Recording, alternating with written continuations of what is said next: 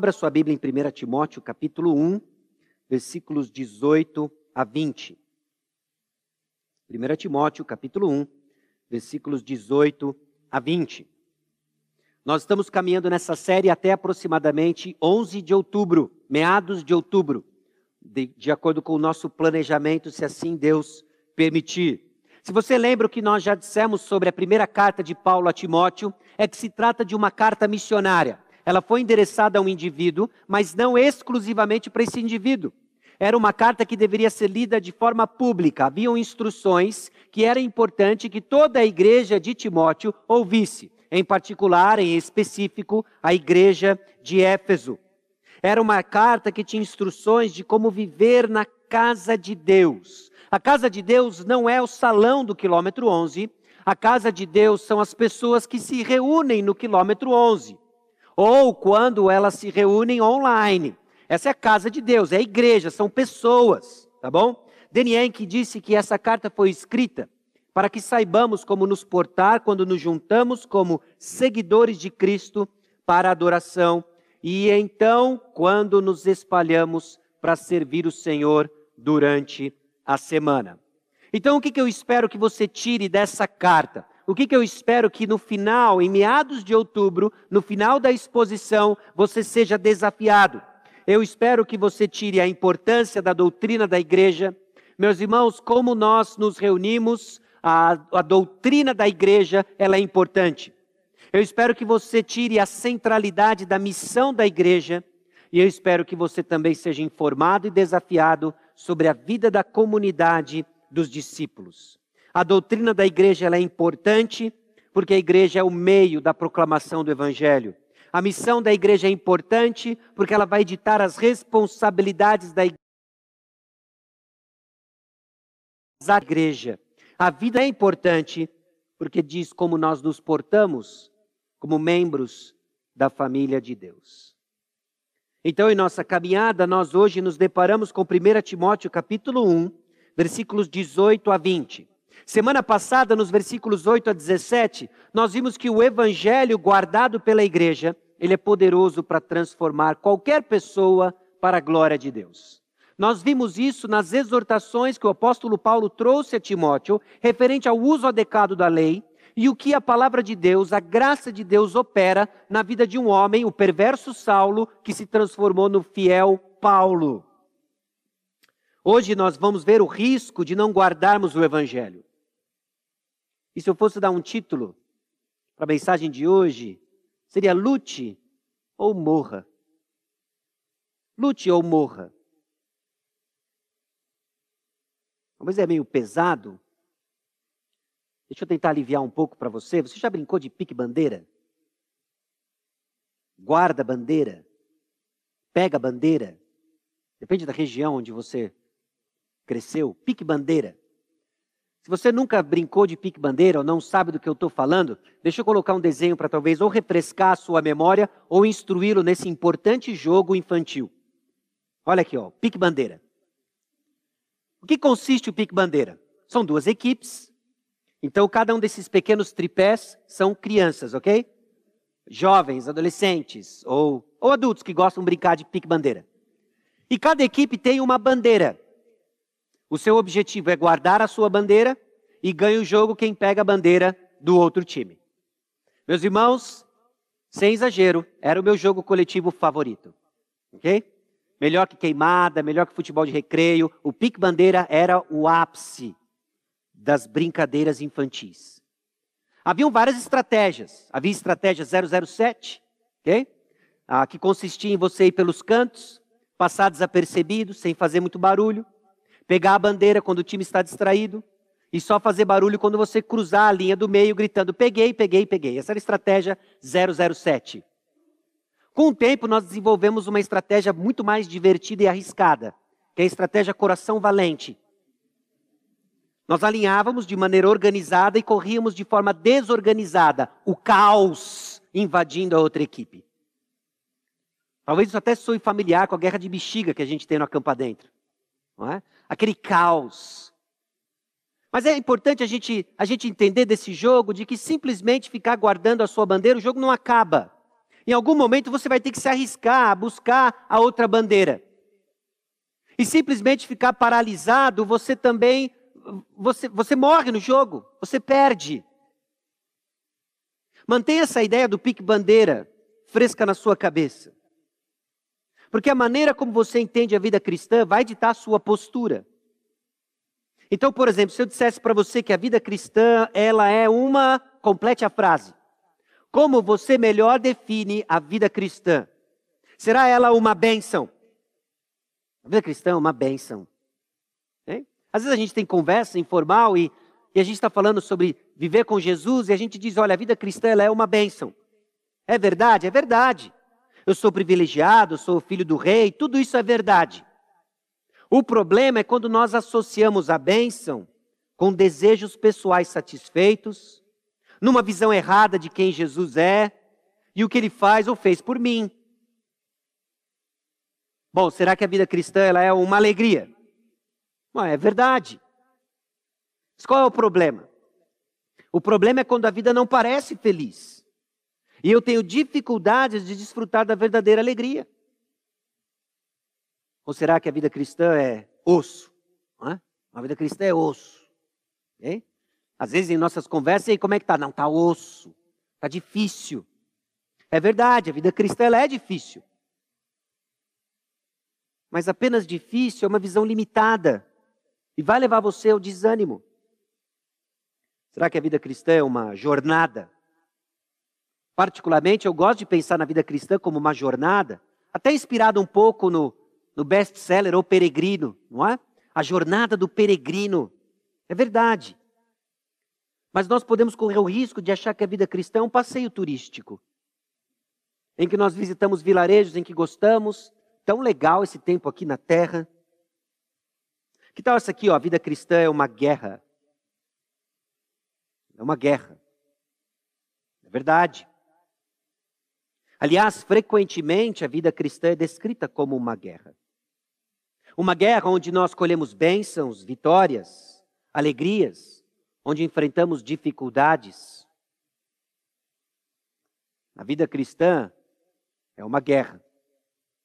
É uma guerra e uma missão a ser cumprida. Voltando ao nosso exemplo do pique bandeira, nós temos um objetivo. E no meio do caminho, alguns vão ser pegos, nós vamos ter baixas. E como nós devemos encarar isso? Às vezes nos falta percepção por vivemos tantos dias de paz, nos últimos meses talvez acometidos aí por algo que tem nos restringido, essa pandemia, mas em tempos de paz nós perdemos o, senso de urgência. E aquilo que o apóstolo Paulo e outros autores bíblicos movidos pelo Espírito Santo descrevem para nós, a vida cristã, ela é uma guerra. O texto de hoje nos lembra disso nos lembra de que aquilo que nós devemos enxergar com os óculos da fé é que nós não estamos simplesmente tentando sobreviver a uma pandemia. A guerra espiritual continua, meus irmãos. Ela continua. Então, em preparo para a leitura do texto de 1 Timóteo 1, 18 a 20, e assim nós temos feito nessas últimas semanas, nesses últimos meses, algumas observações para que você se atente à leitura. Paulo ele deixou um dever para Timóteo, no versículo 18. Você vai ver isso. Paulo deixa um dever para Timóteo. Haviam profecias que garantiam o cumprimento desse dever. Aliás, eram a base da qual o apóstolo, da qual Timóteo iria tirar a força, iria tirar a, a graça necessária para o cumprimento da sua tarefa. Essas profecias específicas dadas a Timóteo elas são aplicadas a nós quando nós entendemos o momento e o propósito delas. Não são aplicadas de forma distinta, é, direta, mas dentro do, de uma visão mais geral, abrangente, do que aquilo significava para o ministério de Timóteo, nós entendemos como elas se aplicam para nós. Nós vamos ver que fé e boa consciência andam de mãos dadas. Eu espero trazer uma definição para você sobre não só a fé, mas essa boa consciência e a importância de mantê-la intacta, protegida com a verdade da palavra. E a comunidade tem um papel importante na defesa do evangelho. Então vamos ao texto, 1 Timóteo capítulo 1, versículos 18 a 20. Este é o dever que te encarrego, ó filho Timóteo, segundo as profecias de que antecipadamente foste objeto. Combate firmado nelas o bom combate, mantendo fé e boa consciência, porquanto alguns, tendo rejeitado a boa consciência, vieram a naufragar na fé. E dentre esses se contam Himeneu e Alexandre, os quais entreguei a Satanás para serem castigados, a fim de não mais blasfemarem. Baixe sua cabeça, vamos orar. Senhor nosso Deus e Pai, nós chegamos diante do Senhor, lembrados, confrontados com a tua palavra, que nos lembra, ó Deus, de que estamos em guerra, de que há um combate, há necessidade de defendermos o Evangelho, há necessidade de fazermos isso como, como igreja, como quartel-general, ó Deus, da proclamação das boas novas. Onde cada um tem uma função importante, coordenando, ó Deus, o corpo, o corpo de Cristo. Conceda-nos a graça para enxergarmos as realidades espirituais referentes à guerra em que estamos. Direciona-nos, Senhor, a nos munir das armas espirituais necessárias no enfrentamento dessa guerra. Eu te louvo, ó Deus, porque a vitória ela é certa e ela é garantida pela obra de Cristo Jesus. E é no nome dele que nós oramos. No nome de Jesus. Amém. Irmãos, a defesa do Evangelho é uma luta contínua, travada em santidade e responsabilidade da comunidade. Nenhum cristão está no campo de batalha sozinho. Nenhum cristão está travando a batalha em impiedade. Nenhum cristão está numa batalha apenas em eventos, ela é contínua. Ela é contínua, ela é travada em santidade. E a responsabilidade é da comunidade.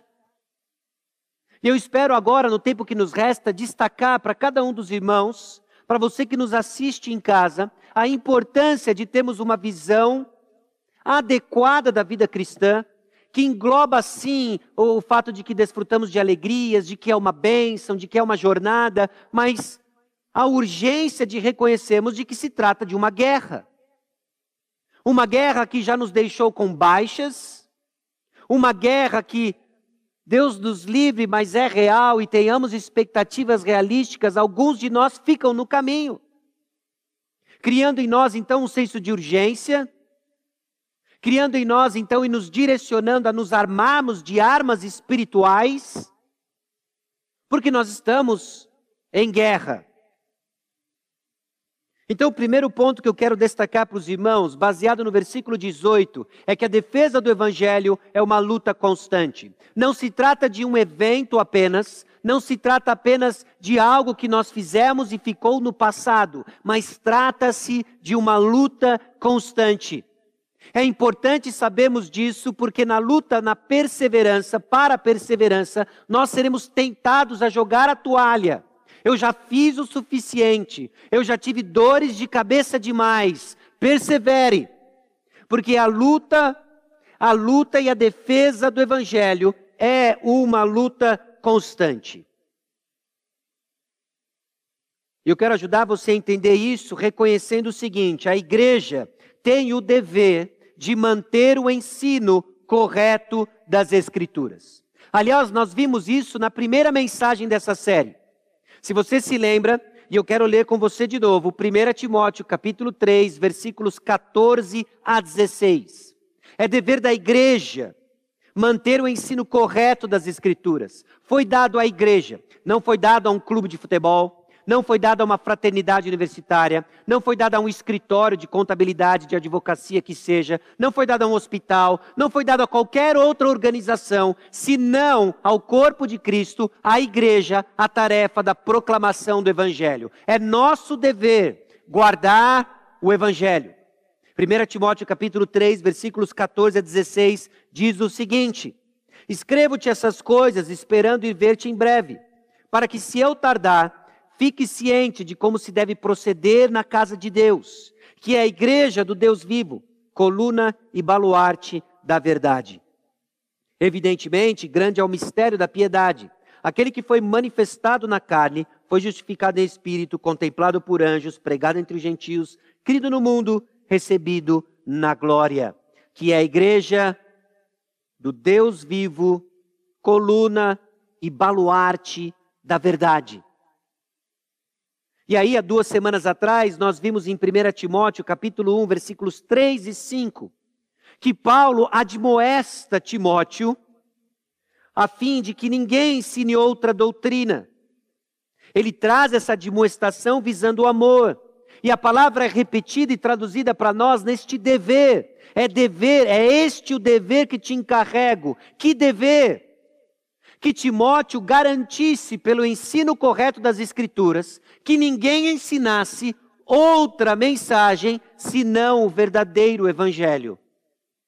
Isso foi dado a Timóteo essa tarefa dada a Timóteo, a pessoa de Timóteo, numa carta lida em público na igreja e que tem passado de geração em geração e chegou até nós 2020, no meio de uma pandemia, Igreja Batista Maranata. Qual a nossa tarefa? Proteger o verdadeiro evangelho. Irmãos, nós podemos e vamos errar em muitas coisas. Nós inventamos programações que não dão certo. Nós inventamos eventos que não, que não vingam. Nós erramos às vezes na escala de obreiros. Às vezes nós nos comunicamos de maneira inadequada e, e quando vê algo que deveria ser de um jeito, acabou sendo de outro. Nós podemos errar nessas coisas, nós devemos crescer nessas coisas, mas tem algo que nós não podemos errar. Que é a proclamação do verdadeiro evangelho. Todo o resto depende disso. E é dever da igreja manter o ensino correto das Escrituras. E essa é uma luta constante. Essa é a luta que tem marcado a história da nossa igreja, Igreja Batista Maranata. Essa é a luta que vai marcar daqui para frente a história da nossa igreja. Quando toda essa geração se for, surgir uma nova geração, que Deus derrame a sua graça e misericórdia, a fim de que desse púlpito não saia a verdade de que só existe um Deus Deus Trino, Pai, Filho e Espírito Santo, e Jesus Cristo, Senhor e Salvador. Amém? Porque disso depende a continuidade do corpo de Cristo. Meus irmãos, é nossa tarefa. A igreja deve, tem o dever de manter o ensino correto das Escrituras. Agora, tudo que nós vamos falar, e nós temos proposto isso para os irmãos sobre essa série, e nós vamos falar sobre a vida e a comunidade dos discípulos. Tudo deve servir este propósito. Tudo que nós fazemos, a maneira como nós nos organizamos, deve servir o propósito de manter e preservar a proclamação do Evangelho. Tudo entra debaixo disso. É responsabilidade da igreja em defender o Evangelho que nos foi dado não só de manter o ensino correto, mas de defender o evangelho que nos foi dado. Esse dever que Paulo encarregou o seu filho Timóteo, filho na fé, segundo as profecias de que antecipadamente foste objeto. Isso talvez crie um certo ponto de interrogação para nós e entender o que, que o apóstolo Paulo está dizendo. Mas no capítulo 4, versículo 14, diz o seguinte: Não te faças negligente para com o dom que há em ti, o qual te foi concedido mediante profecia, com a imposição das mãos do presbitério. 2 Timóteo, capítulo 1, versículo 6. Por essa razão, pois, te admoesto que reavives o dom de Deus que há em ti pela imposição das minhas mãos. Aquilo que Paulo está dizendo acerca de Timóteo são os eventos que criaram a circunstância para o reconhecimento do ministério de Timóteo.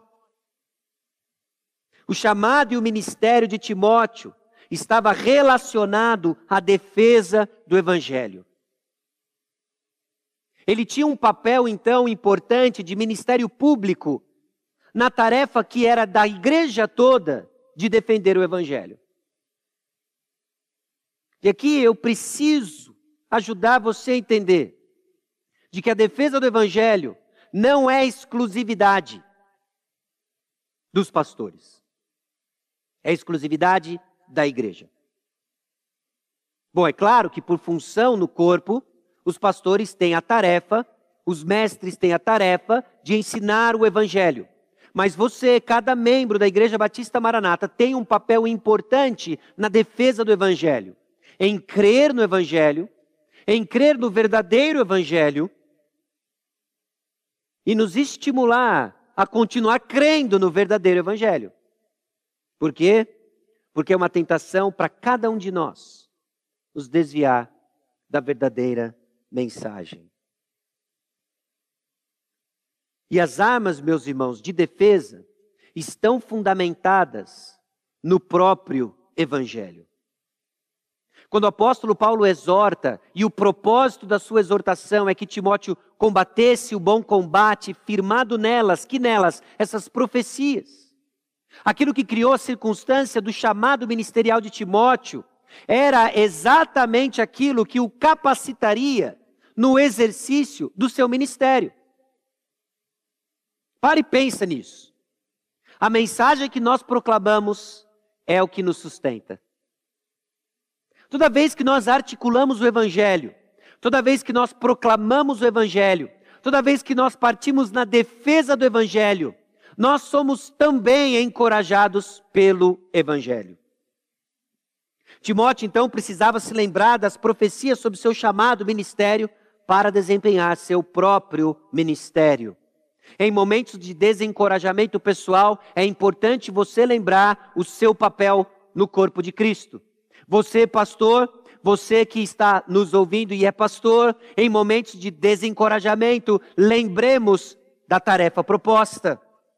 O trabalho do Evangelho é ministrar a graça de Deus, capacitado pela graça de Deus. Paulo encoraja Timóteo justamente naquilo que o mantinha vivo na tarefa do ministério. Escute atentamente Colossenses capítulo 1, versículos 28 e 29. Eu vou ler para você. Colossenses capítulo 1, 28 e 29. Essa é uma passagem que particularmente me desafia, porque me parece resumir a filosofia de ministério do apóstolo Paulo. E ele diz o seguinte: o qual, referência a Cristo Jesus, nós anunciamos, advertindo a todo homem e ensinando a todo homem em toda a sabedoria, a fim de que apresentemos todo homem perfeito em Cristo. Então, o apóstolo Paulo não tinha outro objetivo senão anunciar Cristo. Ele anunciava ensinando, ele anunciava advertindo, com o propósito de que todos os seus ouvintes se tornassem parecidos com Cristo. Agora preste atenção no versículo 29. Para isso é que eu também me afadigo. Para isso é que eu também me afadigo. O apóstolo Paulo não esconde suas cartas. Jesus não escondeu as cartas. Ele sempre foi muito claro. Me seguir vai custar tudo. Carregue sua cruz e me siga. Sempre houve um esforço e uma fadiga envolvida. E é para isso que o apóstolo Paulo se afadigava. Mas não é só isso que ele diz. Ele diz: esforçando-me o mais possível, segundo a sua eficácia, que opera eficientemente em mim. Segundo a sua eficácia, que opera eficientemente em mim. Meus irmãos, nós somos craques em superestimar o que nós podemos fazer em pouco tempo. Talvez com tantos planos e muito bem intencionados, nós perdemos de vista que Deus age em pequenos passos, mas constante. E também somos craques em subestimar o que Deus faz a médio e longo prazo. Nós precisamos ter essa visão da edificação do reino de Deus. Aliás, nós fomos recentemente lembrados dessas dinâmicas em Mateus capítulo 13. A forma como o reino de Deus, os propósitos de Deus, são construídos conforme nós insistimos em proclamar a palavra de Deus. Essas são as armas espirituais, essas são as armas de defesa. Existe sim exaustão quando lutamos uma guerra espiritual sem as armas espirituais. Não é a ferramenta certa. Quando nós tentamos buscar em nossa própria sabedoria soluções para aquilo que só a palavra de Deus, de que só o agir do Espírito resolve. Tanto no que se refere ao âmbito familiar, às suas questões pessoais, os desafios que enfrentamos como igreja. Meus irmãos, é joelho no chão. E é justamente para onde o apóstolo Paulo leva Timóteo no capítulo 2 e mais sobre isso semana que vem, se Deus quiser. De que há uma importância vital sobre oração, de que nós vamos ser tremendamente desafiados, confrontados na omissão de oração.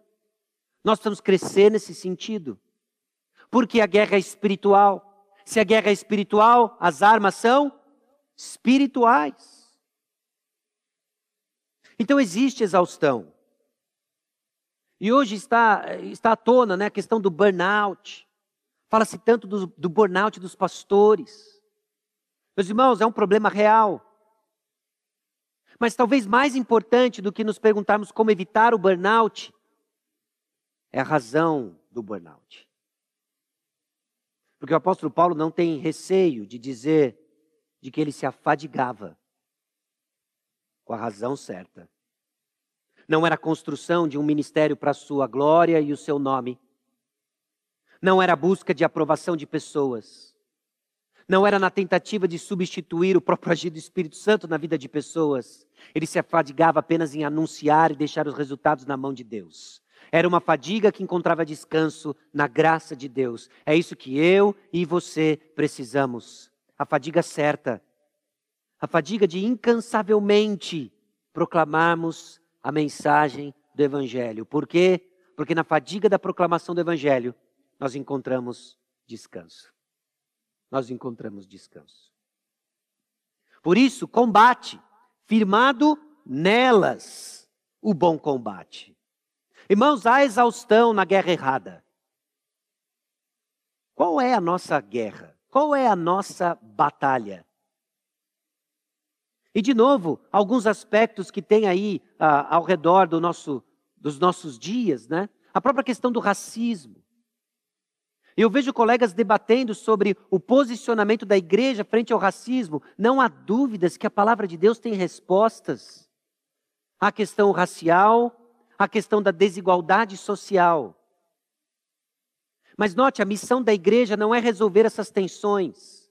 A missão da igreja é proclamar o evangelho que soluciona todas elas. De que reconciliação racial acontece por meio do evangelho, onde gentios e judeus, a maior rixa que já existiu étnica, foi resolvida e transformou dois grupos num novo homem.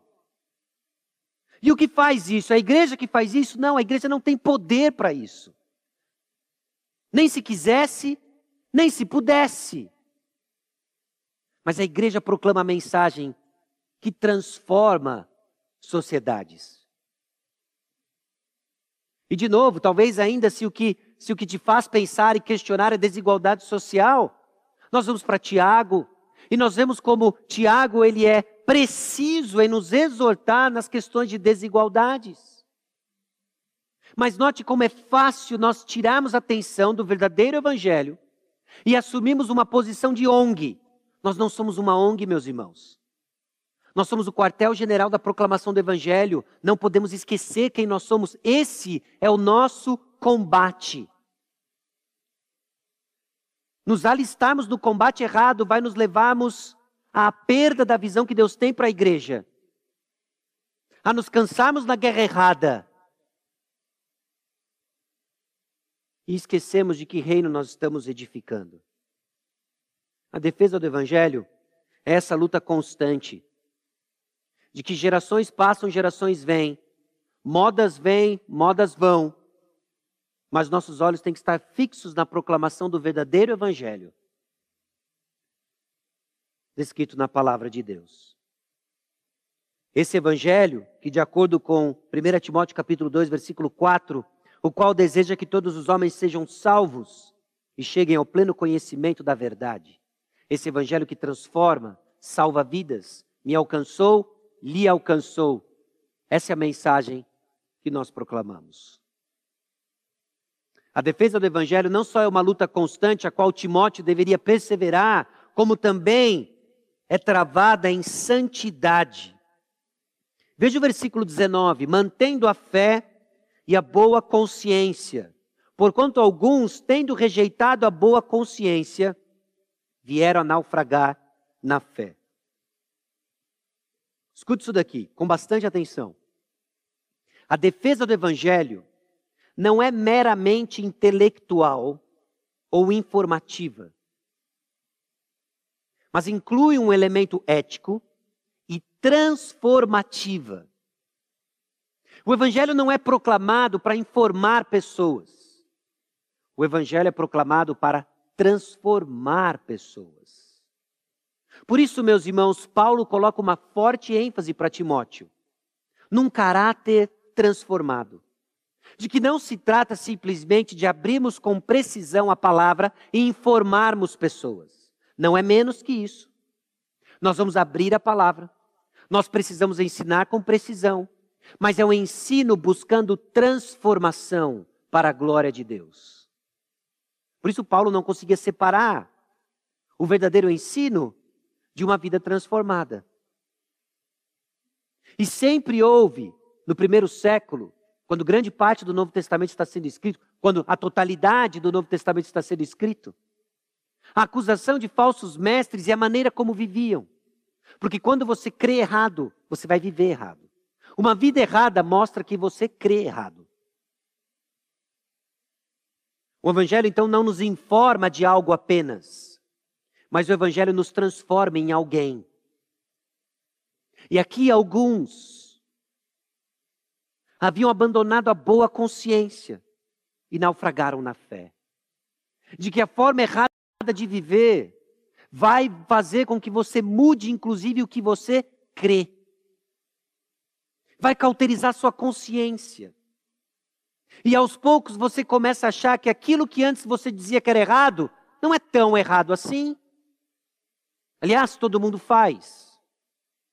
Eu não preciso ser tão radical assim, porque a sua consciência cauterizada vai trabalhar contra você para abrir mão da sua fé. Então, o que cremos anda de mãos dadas com o que professamos. Nós não somos um clube de boa moral. Nós não podemos transformar o Evangelho numa pregação moralista, numa mensagem moralista. Mas não podemos ignorar o fato de que o Evangelho proclamado transforma pessoas e exige de nós uma conduta transformada, porque nós somos o meio pelo qual o Evangelho é proclamado. Não se esqueça disso. O que nós cremos anda de mãos dadas com o que professamos, mantendo a fé e a boa consciência, Timóteo. Mantenha a fé, o corpo da doutrina. Mantenha a boa consciência, a sua capacidade de avaliar moralmente o mundo que lhe cerca. Aliás, é batata quando nós paramos para pensar o caminho de alguém que se desvia da fé, em que começa a fazer pequenas concessões teológicas, em que começa a abrir pequenas concessões de comportamento. Olha, aquilo que eu dizia que é errado não é tão errado assim. Eu já pensei assim, mas agora eu penso assado. E você cria a sua própria teologia, certo aos seus próprios olhos, sabe aos seus próprios olhos, mas errado. Nós não podemos e não devemos mudar o nosso discurso. Porque a nossa tendência, meus irmãos, é nos afastarmos da verdade. E somos chamados constantemente a abrir a palavra, falar da verdade imutável. Nós sim mudamos, ouvindo a palavra imutável, nós somos transformados de glória em glória, e para a glória de Deus. Então, uma consciência cauterizada irá comprometer a verdade. Note, eles rejeitaram a boa consciência, então naufragaram na fé. É interessante que a construção do texto nos leva a entender dois aspectos desse naufrágio: naufrágio pessoal e naufrágio naquilo que eles proclamavam como verdade. Eles comprometeram a doutrina e comprometeram sua vida. Essa boa consciência é esse estado da autoavaliação moral de alguém que registra precisamente que alguém é obediente a Deus. É a maneira como avaliamos moralmente o que nos cerca e que revela se você é obediente a Deus. O que é então rejeitar essa boa consciência? É ser deliberadamente desobediente aos mandamentos de Deus, porque uma boa consciência nos leva à obediência consciente. Rejeitar a boa consciência é ser deliberadamente desobediente aos mandamentos de Deus. Porque a boa consciência informada pelo Evangelho nos leva à obediência a Deus. Percebe? Crer certo irá atrair você a uma vida obediente. Crer errado irá afastar você. Eles naufragaram na fé, no sentido de que pessoalmente então afundaram, assim como fizeram da de naufrágio. Abraçaram um salva-vidas furado. Bom, fé, então, é esse evento e um processo de luta para perseverar.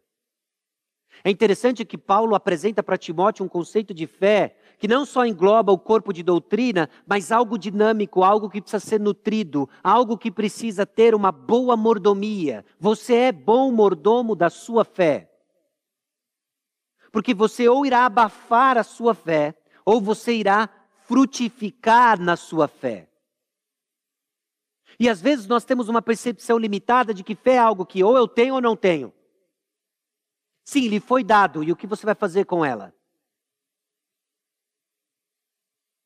Porque senão até o que você tem lhe será tirado.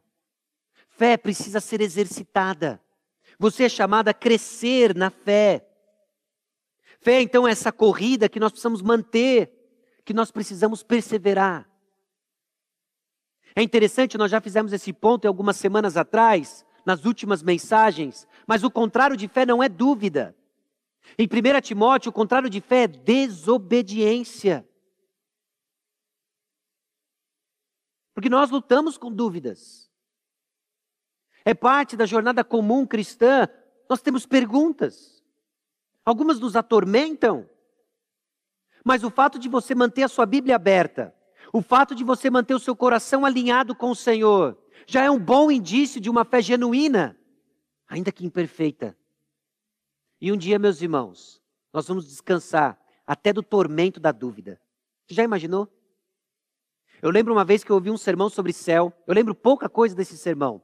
Eu lembro apenas um ponto que o pregador fez. No céu, nós vamos ter descanso das nossas dúvidas. No momento que eu estava, aquilo veio com bálsamo. Eu nunca mais vou ter dúvidas. Eu vou viver as certezas que hoje nós dizemos com fé. E fé verdadeira, ela não é imune a dúvidas. Ela segue perseverante em, em obediência. Isso é uma fé verdadeira. Então, meu irmão com dúvidas, persevere. Persevere. Mantenha boa consciência os padrões que nós aprendemos de vida cristã, mantenha-os firmes. Nessa onda de revolução sexual que vivemos, mantenha firme a sua boa consciência. A Bíblia não mudou, não vai mudar. Queira o STF fazer o que ele quiser, baixar lei que for,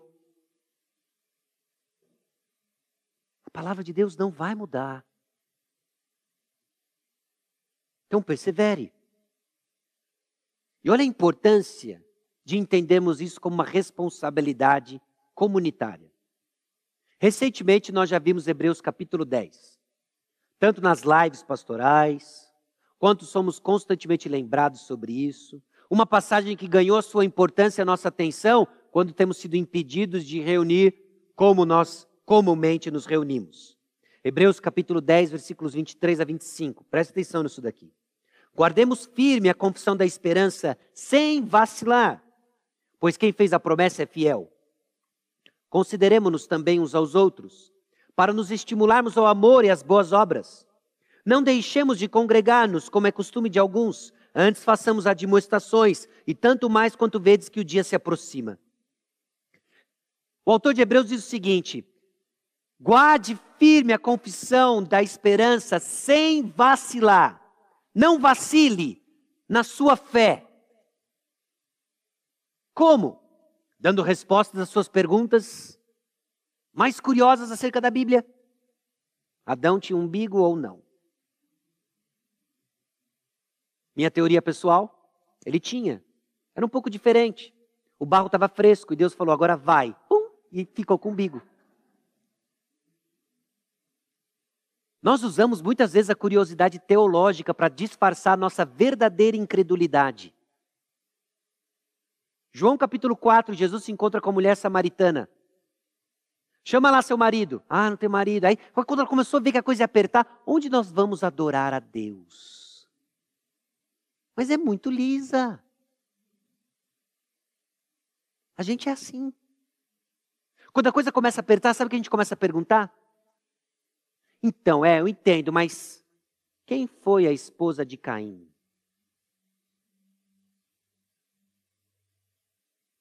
Quem foi a esposa? Aí você começa com perguntas teológicas, como uma máscara da verdadeira incredulidade, que não é mensurada nas respostas que você tem, é mensurada na vida que você leva. Porque o contrário de fé é desobediência. E aí, olha só que interessante onde o autor de Hebreus nos leva. Guarde a sua fé sem vacilar. E aí o que ele começa a dizer?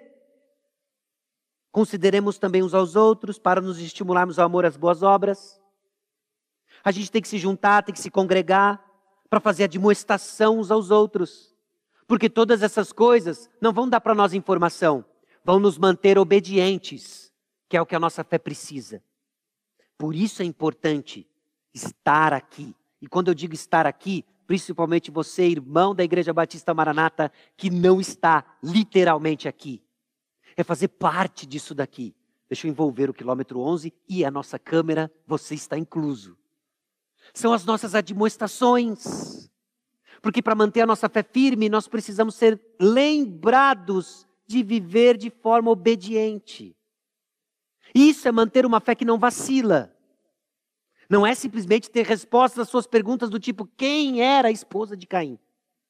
E de novo, eu não estou dizendo que essas coisas não são importantes. De certa forma, elas afirmam a nossa fé.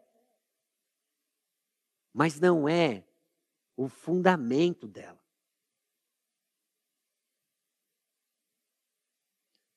A defesa do Evangelho é travada então em santidade. Meus irmãos, se nós vamos perseverar pela graça de Deus, em preservar a mensagem do Evangelho com integridade, é porque a nossa igreja está crescendo em santidade. E a defesa do Evangelho é responsabilidade da comunidade. Olha só o versículo 20, que curioso. Eu vou dar um salto aqui e nós vamos para uma outra passagem importante que nos ajuda a entender onde está a responsabilidade da comunidade aqui. Ó. E dentre esses se contam Himeneu e Alexandre. Alexandre. Magno é eu e você aqui. Não heroicamente mencionado na Bíblia, para exortação nossa. Mas o que, esses camaradas aprontaram? Bom, certamente eles estavam ensinando falsa doutrina. E Paulo, os quais entreguei a Satanás, para serem castigados a fim de não mais blasfemarem. A defesa do evangelho é uma responsabilidade da comunidade em que sentido? Bom, Himeneu e Alexandre provavelmente eram líderes em Éfeso. Líderes que se desviaram da verdadeira mensagem do evangelho e passaram a ensinar falso ensino. Himeneu, ele é mencionado novamente em 2 Timóteo capítulo 2. Abra comigo em 2 Timóteo capítulo 2. Dando a nós, inclusive, um processo interessante sobre o que o falso ensino vai fazer com você. 2 Timóteo capítulo 2, versículos 16 em diante. Evita igualmente os falatórios inúteis e profanos, pois os que deles usam passarão a impiedade ainda maior. Olha aí, de novo, o falso ensino ligado a uma vida de impiedade e desobediência. Além disso, a linguagem deles corrói como câncer, entre os quais se incluem Meneu e Fileto. Esses se desviaram da verdade, asseverando que a ressurreição já se realizou e estão pervertendo a fé de alguns. Então, o primeiro aspecto aí, eles se desviaram da verdade. Esse desvio nunca é sozinho, você é sempre um missionário, ou pela causa correta, ou pelo falso ensino. E ele começa então a divulgar o falso ensino. Versículo 19: Entretanto, o firme fundamento do Deus permanece tendo este selo: o Senhor conhece os que lhe pertencem. E mais, aparte-se da injustiça todo aquele que professa o nome do Senhor. O apóstolo Paulo, então, nos indica, nos mostra de que esse falso ensino descambou numa vida errada. Versículo 22. Foge outro sim das paixões da mocidade, segue a justiça, a fé, o amor e a paz com os que de coração puro invocam o Senhor. De alguma forma, eles estavam então seguindo as paixões da mocidade. No contexto, aquelas manias por discussões, o orgulho. E o que eles precisavam, versículo 25, disciplinando com mansidão os que se opõem, na expectativa de que Deus lhes conceda não só arrependimento, para conhecerem plenamente a verdade. O que eles precisam? Eles precisam de arrependimento. O falso ensino precisa ser confrontado para que as pessoas se arrependam daquilo errado que elas creem e que possivelmente os leva a uma vida errada que elas têm. E quem era o mestre deles? Versículo 26.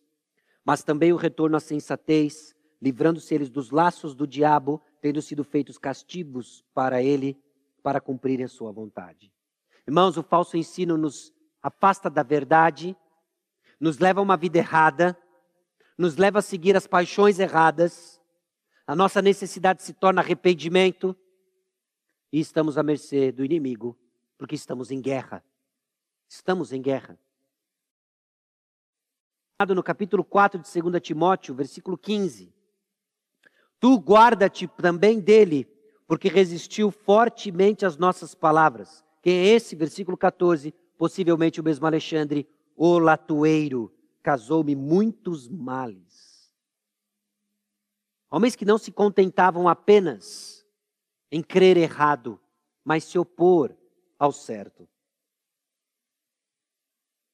Bom, meus irmãos, a defesa do Evangelho é nossa responsabilidade, porque existe o perigo de naufragar na fé e abraçar uma fé que não salva. Abraçar uma fé que não salva.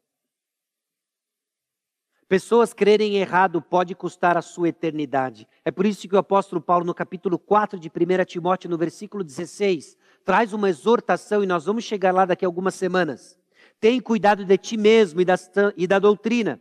Continua nestes deveres, porque fazendo assim salvarás tanto a ti mesmo quanto aos teus ouvintes. O que você acha que acontece quando o evangelho deixa de ser pregado no púlpito da igreja? Pessoas não ouvem o evangelho. Se as pessoas não ouvem o evangelho, elas não creem. E se elas não creem, elas não são salvas. Então você percebe que o que está em jogo é muito importante. É importante nos mantermos firmes na proclamação do evangelho. É importante sabermos e conhecermos o Evangelho. É importante crermos no verdadeiro Evangelho. É importante proclamarmos do púlpito o verdadeiro Evangelho. É importante compartilharmos uns com os outros o verdadeiro Evangelho. Minando todo e qualquer foco de oposição e de falso ensino. Por quê? Porque se as pessoas ouvirem o falso Evangelho, elas não são salvas. E essa é uma responsabilidade nossa. Cabe a cada um de nós reverberar a proclamação do Evangelho, porque existe o perigo de naufragar na fé. Nós somos tentados a acreditar em coisas diferentes, porque nós somos tentados em nossos desejos, e nós precisamos uns dos outros para nos exortar e nos manter na linha. É tarefa da igreja, então, remover do seu meio os que naufragaram na fé, com tristeza. E aquilo que acontece em 1 Timóteo capítulo 1, versículo 20, Himeneu e Alexandre foram entregues a Satanás, é a linguagem que nos arremete a 1 Coríntios capítulo 5, versículos 3 a 5, eu vou ler para os irmãos. Eu, na verdade, ainda que ausente em pessoa, mas presente em espírito, já sentenciei como se estivesse presente que o autor de tal infâmia seja, em nome do Senhor Jesus, reunidos vós e o meu espírito, com o poder de Jesus nosso Senhor, entregue a Satanás para destruição da carne, a fim de que o espírito seja salvo no dia do Senhor Jesus. O contexto ali é que havia um camarada que estava dormindo com a sua madrasta. Ele tomou a mulher do seu pai e ele estava vivendo uma vida de casado com a mulher do seu pai. E isso era de conhecimento público, era uma vida errada. Essa vida errada era de conhecimento público e era aceito. E Paulo exorta os coríntios, então, remova do meio de vocês, entreguem a Satanás. Como assim entregue a Satanás? Efésios capítulo 4 nos ajuda a entender um pouco mais isso. Vou ler para os irmãos Efésios capítulo 4, versículos 17 a 19, para entendermos esse conceito de ser entregue a Satanás. Isso, portanto, digo e no Senhor testifico que não mais andeis como também amam os gentios, na vaidade dos seus próprios pensamentos, obscurecidos de entendimento, alheios à vida de Deus por causa da ignorância que vivem, pela dureza do seu coração, os quais, tendo se tornado insensíveis, se entregaram à dissolução para com avidez cometerem toda sorte de impureza. O que é importante entendermos aqui? De que existem pessoas que deliberadamente estão vivendo debaixo de uma influência de pecado. A mesma que nos descrevia antes de Cristo Jesus, Efésios capítulo 2, versículo 3. 2 e 3. Nos quais andaste outrora, segundo o curso deste mundo, segundo o príncipe da potestade do ar, segundo o príncipe da potestade do ar, do espírito que agora atua nos filhos da desobediência, entre os quais todos nós andamos outrora segundo as inclinações da nossa carne, fazendo a vontade da carne e dos pensamentos, e éramos por natureza filhos da ira como também os demais. Quando nós nos entregamos às paixões deste mundo, quando nós nos entregamos a fazer o que nós queremos, naufragando, violando a boa consciência e naufragando na fé, nós estamos nos submetendo ao jugo de Satanás nessa guerra espiritual. Então o que Paulo faz? Entregue a Satanás aqueles que já se entregaram a Satanás. É isso que Paulo está dizendo. Irmãos, então quando nós nos reunimos e no momento solene e triste, disciplinamos aqueles que naufragaram na fé, porque abandonaram a boa consciência, nós estamos entregando a Satanás aqueles que já deliberadamente se submeteram a ele. Ao longo da história da igreja sempre foi claro quem estava dentro e quem estava fora. E nós temos que manter isso. Quem está dentro e quem está fora. Os que estão dentro não são os que têm vidas perfeitas, glorificadas. Só que nos aguarda lá na frente. Mas aqueles que têm essa esperança têm uma conduta diferente. Não vão abandonar a boa consciência para naufragar na fé. E essa é uma tarefa nossa, meus irmãos. De discernir quem são aqueles que estão naufragando na fé e exortá-los. Com que objetivo? A disciplina visa a defesa do evangelho e o bem dos que naufragaram, a fim de que não mais blasfemarem. O propósito é interessante, a construção, inclusive, que Paulo faz, o objetivo da disciplina é de que esses homens aprendam a não blasfemar mais.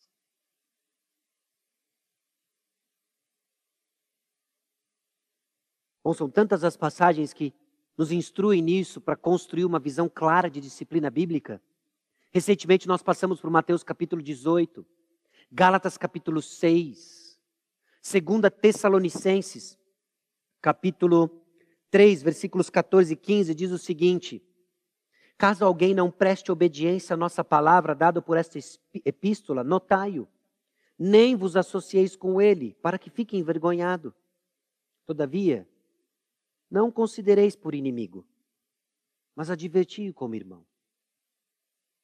Meus irmãos, é a difícil tarefa de comunicar em nossa associação e nossa forma de conduzir de que algo mudou no relacionamento daqueles que não estão entre nós. Não são nossos inimigos. Eles precisam ouvir o Evangelho. Mas nós não temos mais a comunhão que acontece ao redor de Cristo Jesus. Nós não reconhecemos mais uma profissão de fé genuína. Então a disciplina ela visa a defesa do Evangelho e o bem dos que naufragaram. É um lembrete constante para os que estão aqui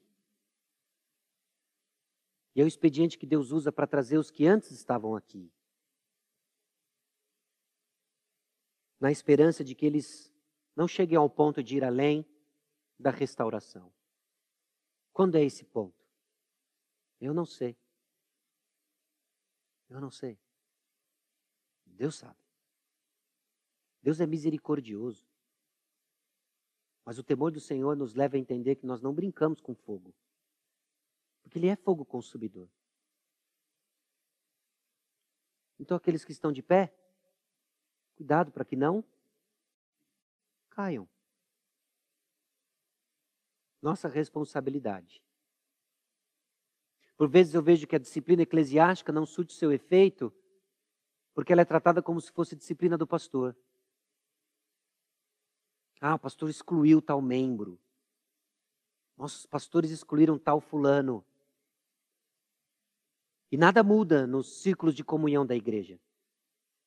De novo, não é tratar as pessoas como inimigo. Mas se não encararmos como uma responsabilidade nossa, por isso, disciplina eclesiástica, nós não estamos amando essas pessoas. Algo mudou.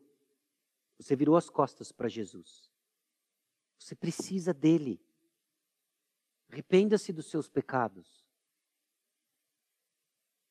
Porque a defesa do Evangelho, meus irmãos, é essa luta contínua travada em santidade e responsabilidade da comunidade. Algumas implicações para a nossa conduta e vida de igreja. Uma de nossas responsabilidades é guardar o Evangelho em cada canto da igreja, não só do púlpito. Mas lembramos quando nos reunimos em agrupes, quando nos reunimos em círculos de comunhão, e algo foi dito que não está consoante a palavra de Deus, ao Evangelho. É momento de levantarmos a bandeira do verdadeiro Evangelho e lembrar. Não me parece ser isso que diz a palavra de Deus. Ah, mas isso soa tão pedante, eu vou ficar, sei lá, com a fama de santarrão. Estamos em guerra. Nós estamos em guerra. Talvez o pique bandeira tenha sido uma ilustração divertida demais para a gente entender a seriedade. Mas eu, até certo ponto eu gosto de filmes de guerra porque me leva a reflexões diferentes do que qualquer outro filme. E uma delas é justamente essa de que se nós estamos marchando em guerra, as baixas do lado não devem nos fazer parar. Porque se nós pararmos, nós somos o próximo. Nós somos o próximo. Você já imaginou? Se para cada baixa saindo do barco no dia D, já viu o filme que retrata o dia D? Aqueles exércitos subindo montanha e inimigo lá em cima fortemente atirando para tudo quanto é lado. Se para cada abatimento e morte do seu lado você parasse para refletir sobre a vida daquele soldado querido, tudo aquilo que ele representou para você e você era o próximo. A urgência da guerra nos faz caminhar. Nós precisamos seguir. Então, como você vive importa, assim como o que você acredita. É importante tudo aquilo que você crê, que precisa estar fundamentado no Evangelho, na palavra de Deus. Também é importante como você vive. E o processo de disciplina eclesiástica é uma bênção dada à igreja para nos manter na linha. para nos manter na linha. E na linha aqui, porque todos nós somos tentados a nos desviar do Evangelho. E se não somos constantemente lembrados, daqui a alguns anos nós vamos estar acreditando numa porção de coisas, menos no Evangelho. Essa é nossa tarefa. Convido você a baixar sua cabeça. Nós vamos orar, pedindo para que o Espírito Santo imprima essas palavras no nosso coração e crescemos como a igreja que o Senhor quer que sejamos. Vamos orar. Senhor nosso Deus e Pai, nós somos gratos ao Senhor porque a tua palavra é verdade. A tua palavra nos educa. De que há esperança, ó Deus, para a continuidade do ministério da igreja, no nosso caso, Igreja Batista Maranata. E cabe a nós, ó Deus, defendermos o Evangelho, guardarmos o Evangelho, proclamarmos o Evangelho, numa busca de vidas que crescem em santidade, na compreensão de que isso é tarefa da nossa comunidade. Pedimos a Deus e clamamos por aqueles que um dia estavam entre nós e hoje não estão mais, e o Senhor conhece pelo nome. Pedindo que o teu Santo Espírito atue nesses corações, e que o evangelho que uma vez foi ouvido, o verdadeiro evangelho que foi ouvido, cresça, ó Deus, com força, frutificando, ó Deus, para a honra e glória do teu nome. Livra-nos, ó Deus, do erro, da soberba, ó Deus, e da falta de humildade, de não nos curvarmos diante da tua palavra.